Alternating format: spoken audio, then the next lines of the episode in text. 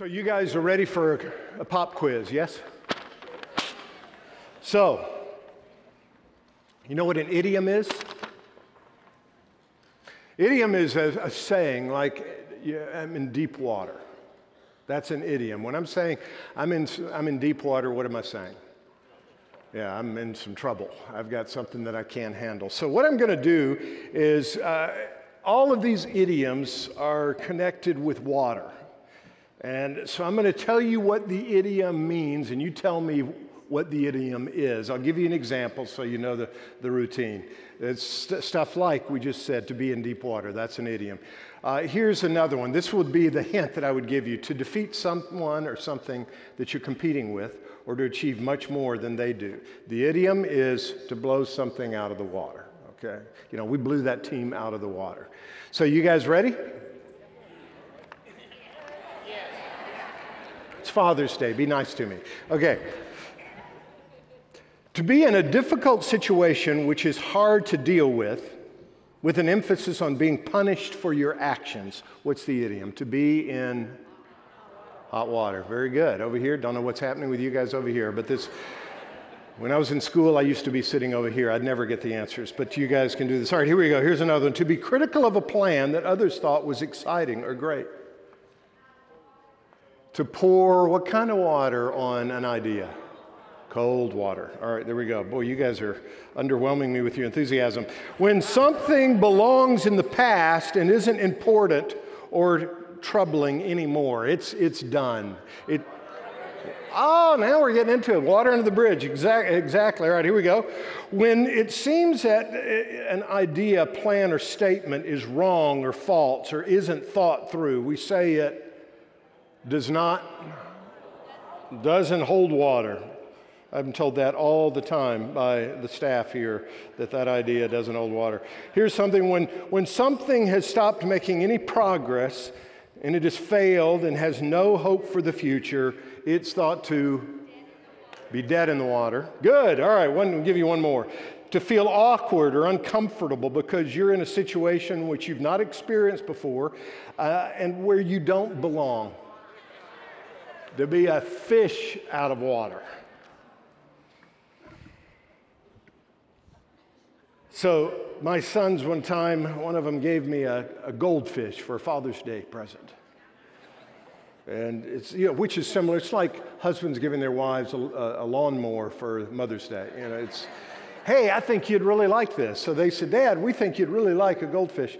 And um, everything was going great until they came by the, the living room area where the goldfish bowl was a few days later and this goldfish sometime had gotten the notion that it belonged out of water and had jumped and was therefore no longer alive. A fish out of water is more than just something that might not be happening, it's a matter of life or death. Now, here at Northland, uh, this vision that, w- that is, is governing the cadence of who we are as a people is engaging people to be fully alive in Jesus. And another way to put that is engaging people to be a fish in water, to be human beings in the environment where we are. This is where a fish is fully alive. So, what is the water for a human being that enables us to be fully alive? It's what John talks about in his gospel. We're calling it awaken. He wants to awaken us to what it means to be back in the water, to be fully alive. At the end of his gospel, in chapter 20, verse 31, he says, These things I've written that you may believe that Jesus is the Messiah, the Son of God, and that by believing you may have life in his name. So we're walking through what John, as an old man, wrote about this good news called the gospel. What it means to awaken as human beings, to become fully uh, fully alive, to be as fish would be hopping back in the water and one aspect of what the, this water is all about, yes, it's the life of the, of the gospel, the life in his name, the life that only Jesus can provide. But if there's one word that could summarize what that water is, it would be worship. True worship.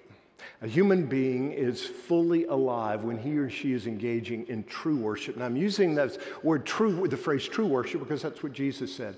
And that, that distinguishes us from just worshiping. Every human being worships. You've never met somebody, including yourself. Even if it's the first time you've been in church in a long time, you're a worshiper. You're really good at it. But that's how we're wired. David Foster Wallace is, was a, an agnostic, a brilliant thinker and writer tragically took his life uh, back in the, uh, about 10 years ago, not quite 10 years ago.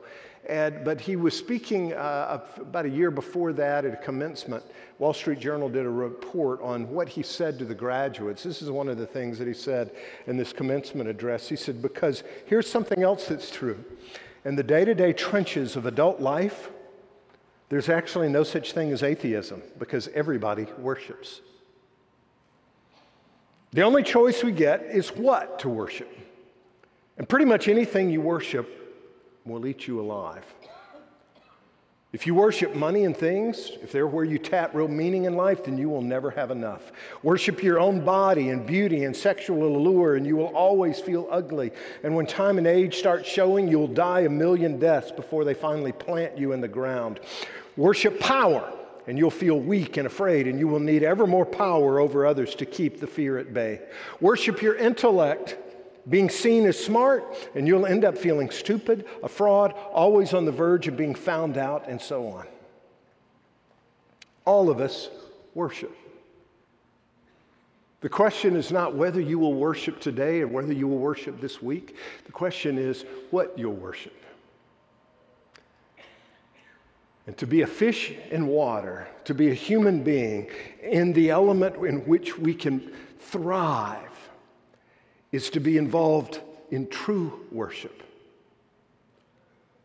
which is where Jesus led a conversation with a woman by a well a couple of thousand years ago in a place called Samaria.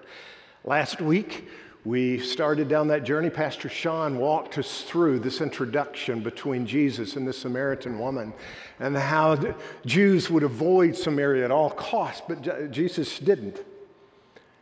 And he struck up a conversation with her. So I'm going to review a little of what Sean read last week and taught about. Verse 10 Jesus answered this woman, If you knew the gift of God and who it is that asks you for a drink, you would have asked him and he would have given you living water.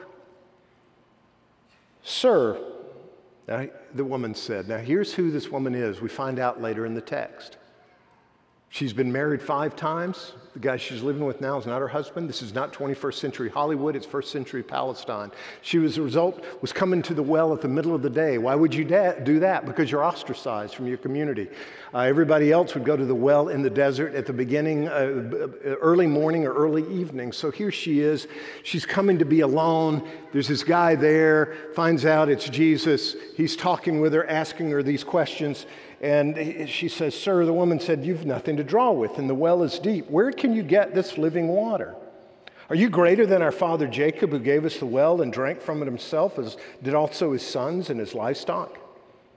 And Jesus answered, Everyone who drinks this water will be thirsty again. But whoever drinks the water I give them will never thirst. Indeed, the water I give them will become in them a spring of water welling up to eternal life. The woman said to him, Sir, Give me this water so that I won't get thirsty and have to keep coming here to draw water. And he told her, Go, go call your husband and come back. I have no husband, she replied. And Jesus said to her, You're right when you say you have no husband. The fact is, you've had five husbands, and the man you now have is not your husband. What you said is quite true. Now, some people might think if they're from a, a religiosity context, a fundamentalist, legalistic environment, would say, boy, Jesus, you let her have it. He was not shaming her. That's not what he was doing. We know that from many of the other encounters he had in people that were dealing with real life stuff. What Jesus was doing is sur- uh, uh, performing surgery with words, like a surgeon would use a scalpel, because he's wanting to, to go down to the core of what she was doing to try to quench her thirst her soul thirst. We've all got it. You've got a soul thirst. I've got soul thirst. We all have longings. We have those longings in common. We've talked about them on several occasions here. Longings like significance, uh, longings for intimacy, for love, for security, for wholeness, for purpose, for acceptance, and shalom, and goodness, and truth, beauty, joy, justice, triumph, resolution, a yearning, a longing for home. This is not church people. This is every human being. We all have that, those, that thirst within us, but we all have our go tos that we think will enable us to experience or have those things. Some things are downright sinful, some things are not sinful, but we feel like, okay, if, if, if we, we replace God by pursuing something, maybe it's marriage or uh, degrees and education and so forth, and we elevate those things beyond their capacity to deliver. So when Jesus is bringing up men in marriage and reminding her that, you know what, you, you don't have any husband with you, the guy you're with now is not your husband, you've been married five times. He's exposing for her men in marriage that she was going to. So that was a primary go to for her. We don't know all the cultural background, but bottom line, men in marriage were obviously something that she was diligently pursuing because of her station and what she needed for things like significance and intimacy, love, security, purpose, acceptance. We, we don't know. For you, he might be saying something different. Go get your golf clubs and come back. Go get your degree, your PhD, and come back. Go get your 401k and come back. Go get your porn and come back. Go get your alcohol and come back. Go get your addiction to acceptance by the people around you. Because we're always trying to address those longings. And our go to changes from moment to moment, day to day, perhaps. But it, we never seem to find it, which is what Blaise Pascal, the French mathematician and philosopher, wrote in the 17th century. He's known as a mathematician, philosopher, but he also was a passionate follower of Jesus. In fact, he wore inside his coat uh, words he had sewn in of a poem that he wrote the night that he came to Christ.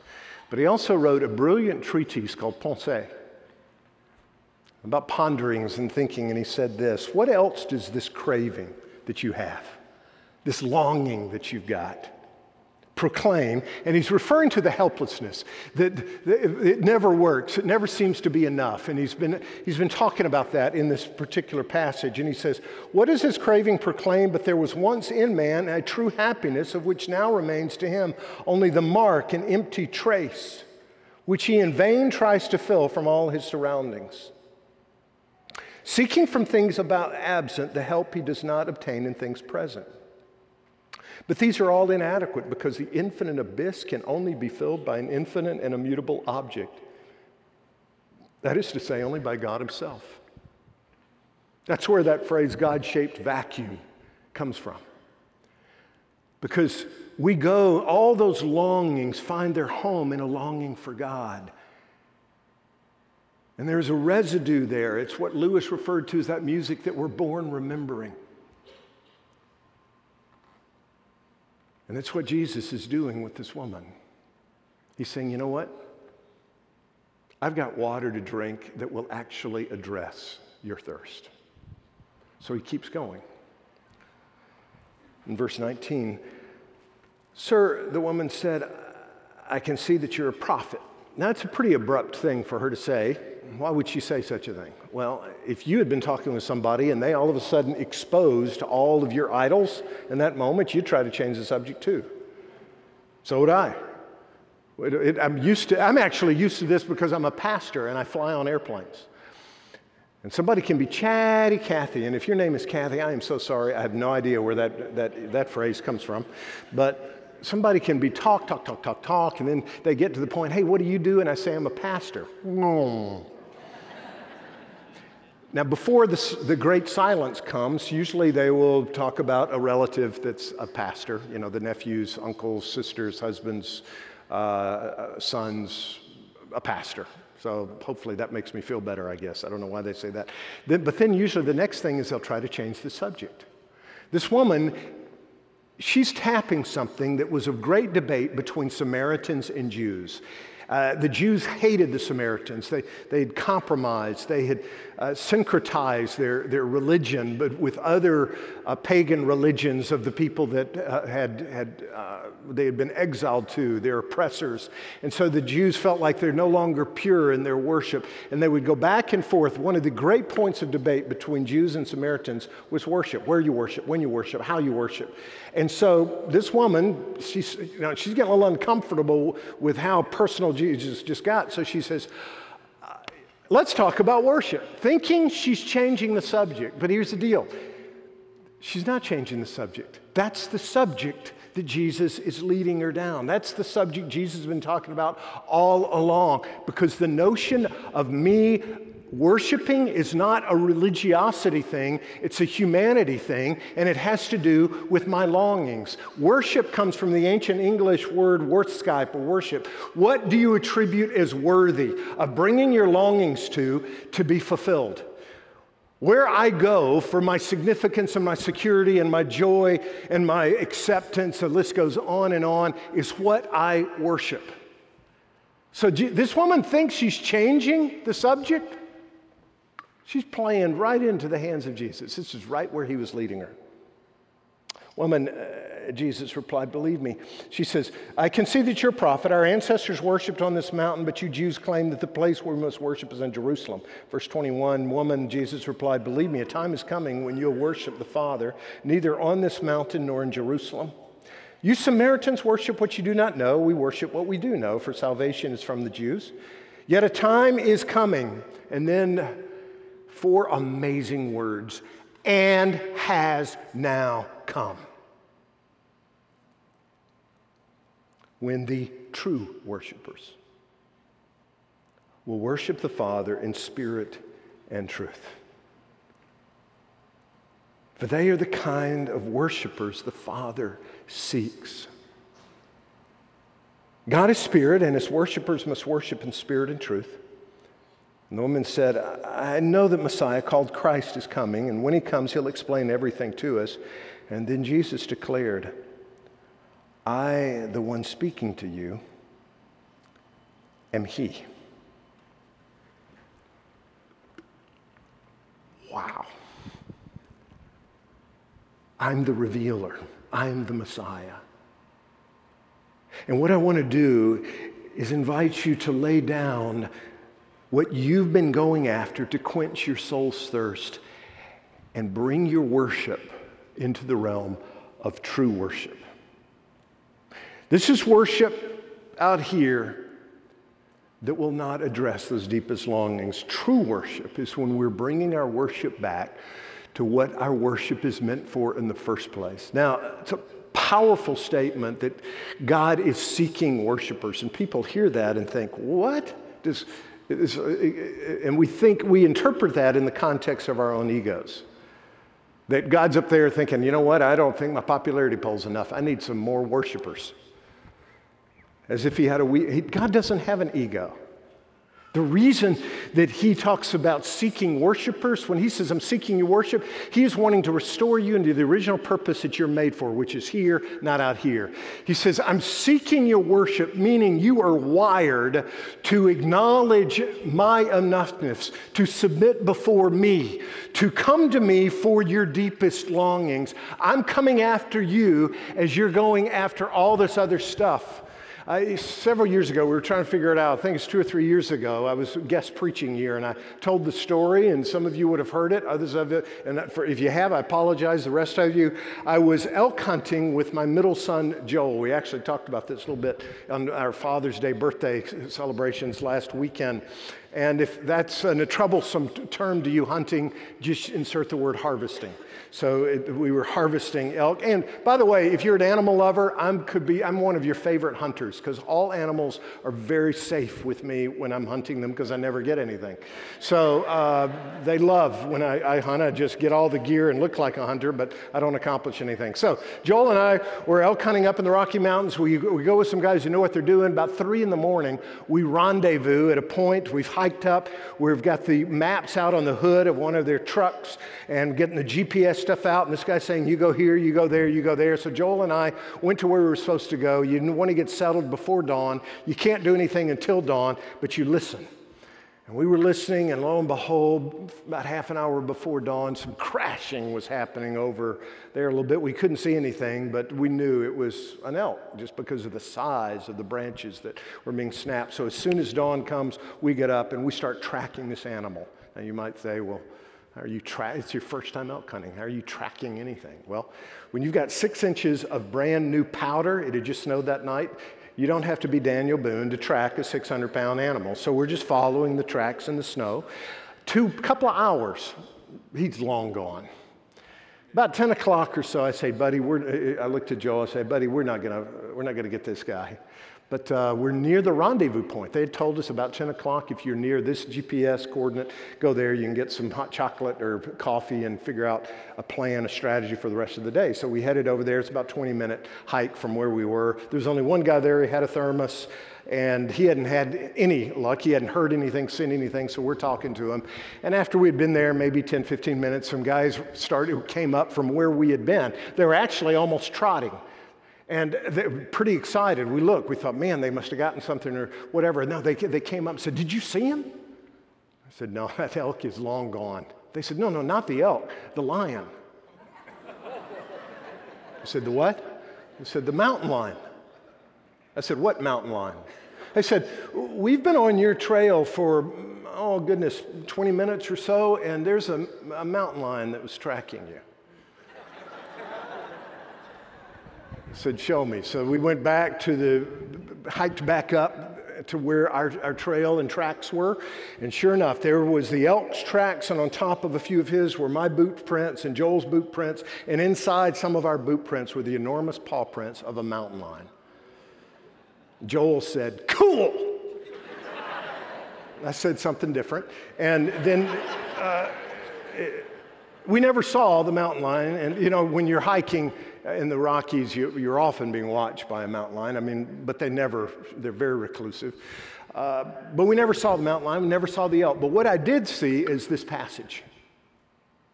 This woman is pursuing what she thinks will satisfy her thirst. And Jesus comes along and says, Let me tell you something God's seeking you. He, you're, while you're pursuing what you think will address your deepest longings, God is pursuing you. While Joel and I were pursuing what we thought we wanted, we were being pursued. While you and I lived our lives this week pursuing all those different things that we thought would address our longings, I can say this with utmost confidence as a human being created in his image. He has been pursuing you, tracking you, as Brennan Manning would say, the lion of Judah with relentless tenderness. He's been tracking you every day of your life.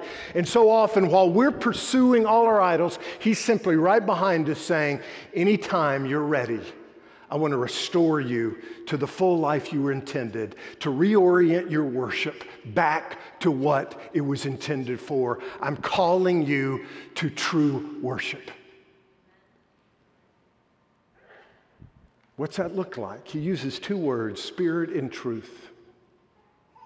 So, true worship is not a religious er, a religiosity ritual, but it's an all of life reaction to the worth of who God is and the worth of what He does. And that reaction looks like a number of things, but two things that come out in this text are submission and satisfaction. Worship is not just singing and it's not just church. It's all of life that includes singing, but it includes me responding to Him, relating to Him, trusting Him, relying on Him, following Him. And it involves both my head and my heart. It involves both spirit and truth. The word spirit there could mean Holy Spirit and could mean our spirit. It probably means both. Scholars go back and forth, and both fit into the rest of the biblical context of what's necessary for worship. Uh, John Ortberg and Pam Howell uh, years ago talked about there's Tin Man worship and scarecrow worship. Tin Man worship is worship without a what? Heart. Scarecrow worship would be worship without a brain. Both are necessary.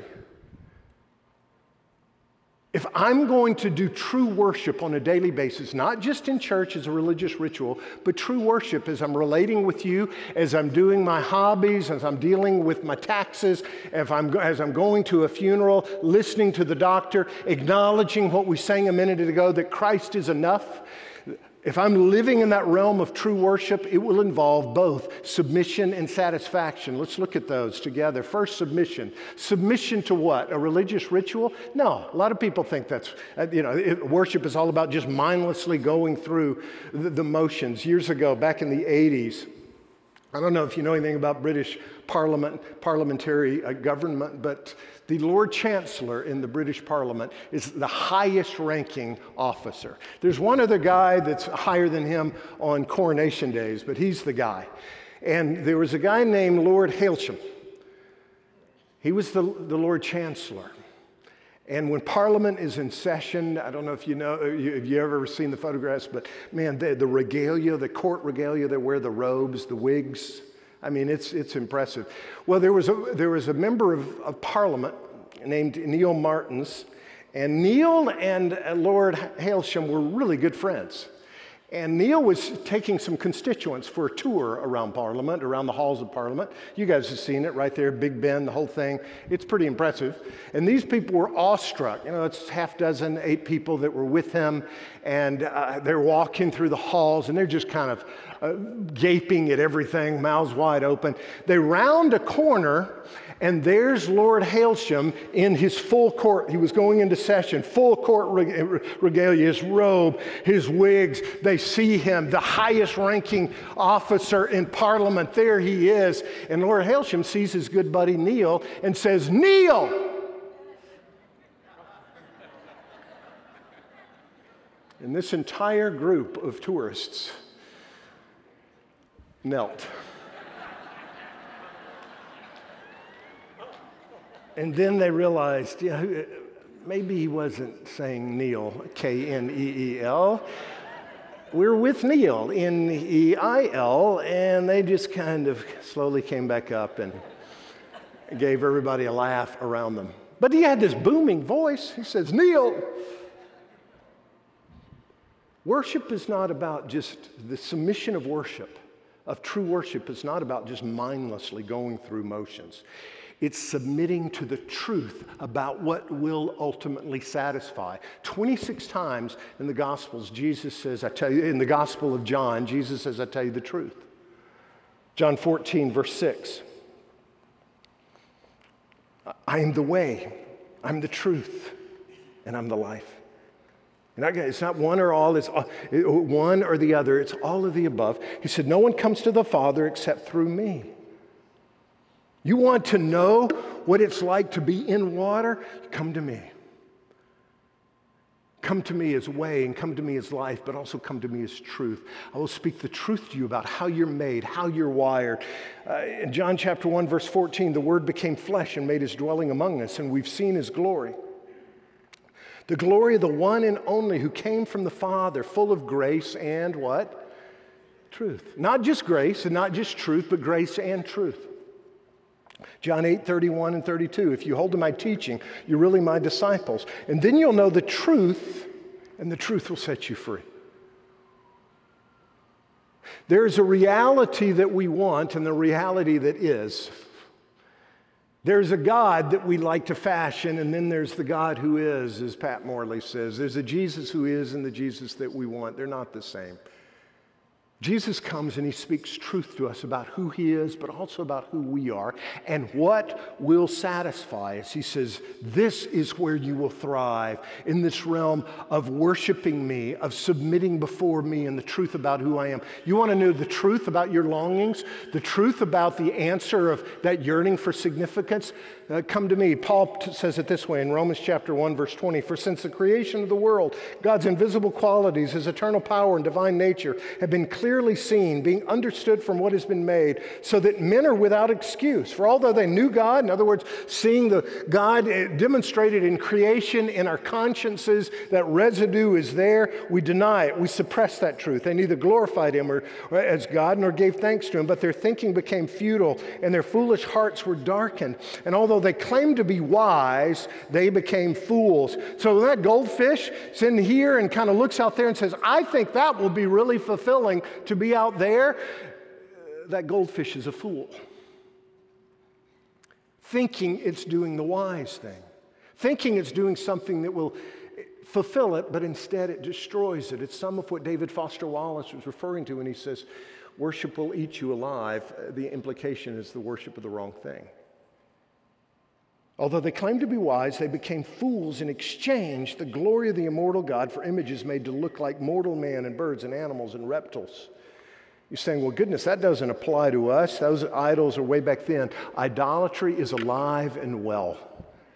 It's part of who we are as fallen image bearers because we're worshipers, remember?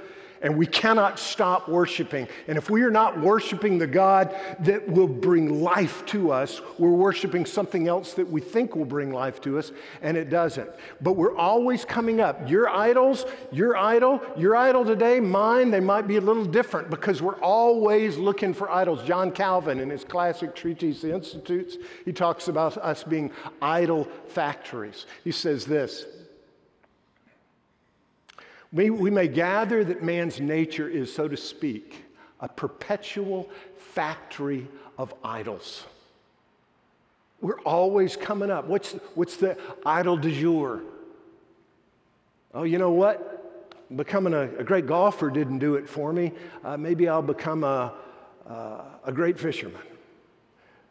Oh, you know what? Uh, a million dollars didn't do it for me. Maybe I'll, I'll do two. Or $100 didn't do it for me. Maybe I'll go for two. Harvard Business Review, by the way, last year did a survey, surveyed 4,000 millionaires, and asked them the question how much more money would it take for you to be truly happy?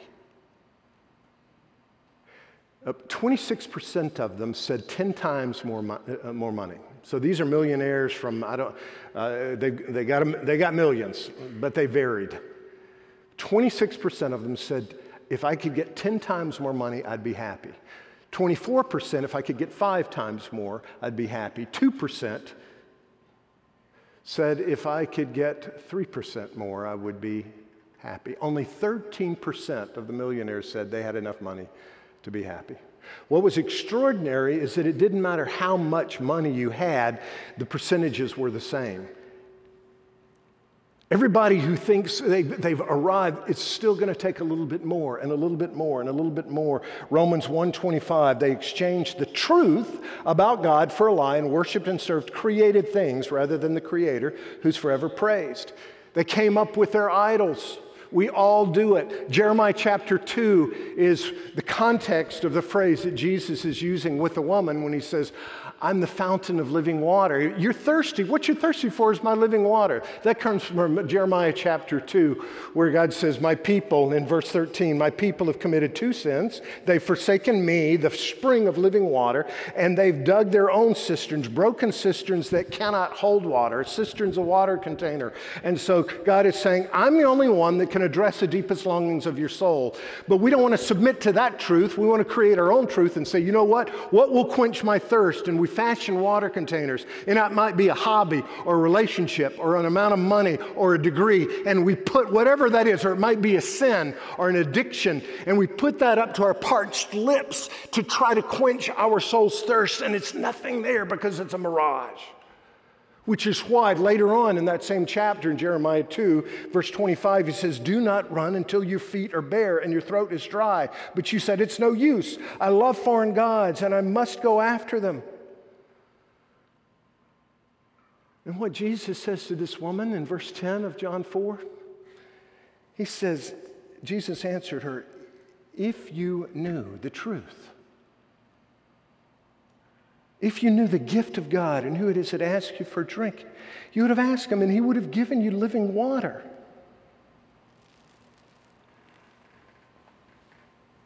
So, back to the idolatry chapter in Jeremiah 29, verse 13, he says, You seek me and you find me. You will seek me and you'll find me when you seek me with all your heart. When I'm convinced of the truth that this is where I belong, I become passionate, which involves my heart. It involves the satisfaction factor. It's not just the mind of engaging with this truth, explaining what will satisfy. It's my heart resonates with that. He says, true worshipers will worship in spirit and truth. Spirit, yes, the Holy Spirit's got to make me alive and enable me to worship, but my spirit as well. And again, it's not clear in the text if he's referring to the Holy Spirit or man's spirit, but both are human spirit, but both apply. In fact, in Matthew chapter 15, verse 8, you see Jesus say it very plainly about our hearts, our spirits needing to be engaged. Matthew 15, verse 8, he says, These people honor me with their lips, but their hearts are far from me. They worship me in. Their teachings are merely human rules. They're just going through the religiosity thing. He says their lips are moving, but their hearts are just not engaged. Just what happens in people doing worship. We do it out of ritual, out of politeness. This past week, I was on a flight and I was, I was working, I was pretty focused. I didn't notice, I usually decline the pretzels you know, those wonderful pretzels that they have. So, but I was working away, had my earphones on, and so they, they just laid them on the, the tray next to me. And uh, midway through the flight, fairly long flights, about three hour flight, and I started thinking, hmm, those pretzels look kind of good. So I opened them up, and I had a pretzel, and I don't know if they whoever was making them got real happy with the salt, but there was a ton of salt on these particular that particular pretzel. I said, "Wow!" That, and I was already thirsty. That made me more thirsty. I didn't have any water, so what did I do? I ate another pretzel because that's what you do to keep it. And that's typically what we do, by the way, when we're going after idols. It doesn't satisfy our thirst, so we just do it a little bit more, thinking, well, maybe, maybe if I have more, it'll accomplish. So I can't. I, I burned through that whole uh, bag of pretzels. And the last one, I did a terrible job chewing or whatever, kind of stuck sideways in my throat. Now I was really wanting some water. And I didn't have any. And the guy next to me, in the seat next to me, uh, he was asleep. And on his tray was a glass of water that had not been touched. Now, I want to relax you. I did not. Some of you are thinking, please tell me you didn't steal the guy's water. I didn't, but it was tempting. But I flagged down a flight attendant as soon as I could, and I said, Can I have some water, please? I don't know why. I was just really thirsty. She brought the water, handed me a little bottle, and I said, Thank you. Now, here's the deal Do you think I was just saying that with my lips, or was my heart in it?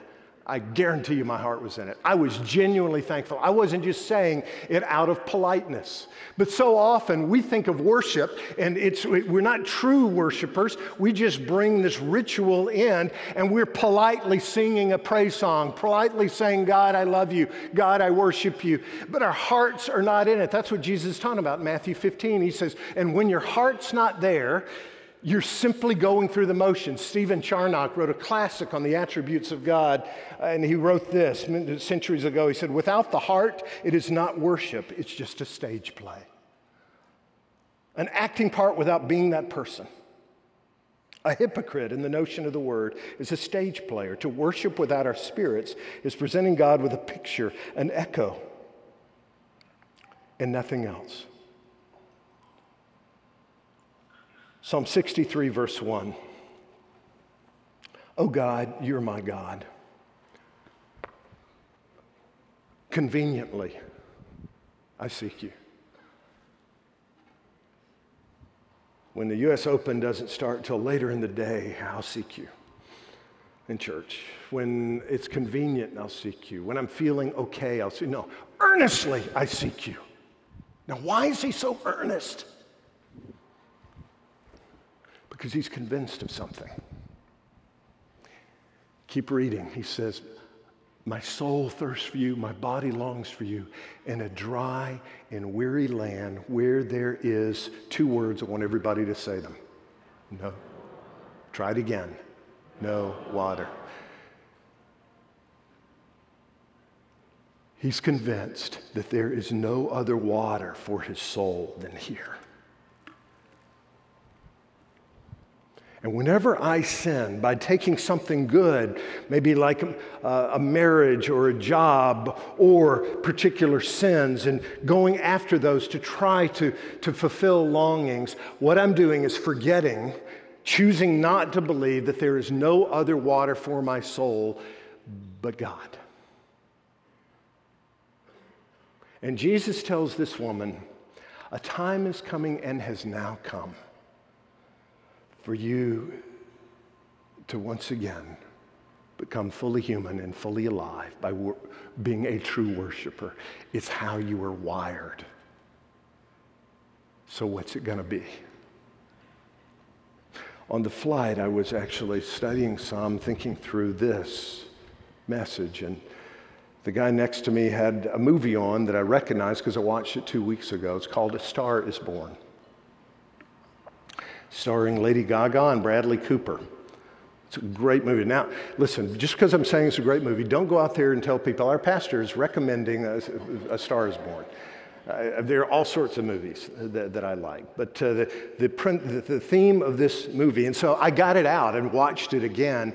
Uh, one particular section, as I was doing this study and I saw that movie, it reminded me of a scene that had moved me. And so I got online on the in flight entertainment and went to that spot.